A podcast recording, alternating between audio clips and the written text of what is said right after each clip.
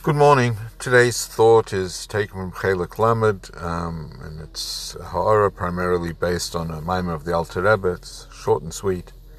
We know the uh, Akedah Yitzchak was the ultimate expression of Mesiris Nefesh on the part of Avram Avinu, and it was considered the ultimate Nisayon. And you stop to think for a moment, um, Avram Avinu was going to walk away, so to speak, scot-free.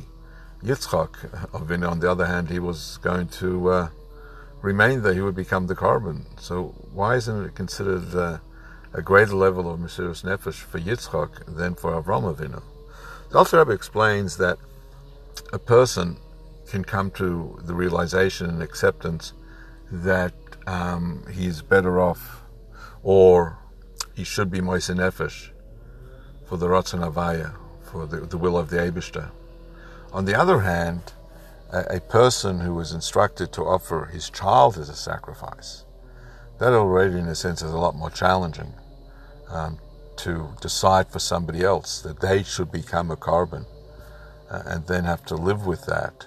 Um, says Alter Rebbe, that's a, a, much harder and more challenging thing for a person to do. Um, and you know, if we take it out of the realm of, of spirituality and godliness, um, you know, a person is willing to to give his life, to save the life of his child, a lot quicker than uh, if it would mean to, uh, God forbid, have to offer the life of one's child to, to save his, for whatever reason it may be.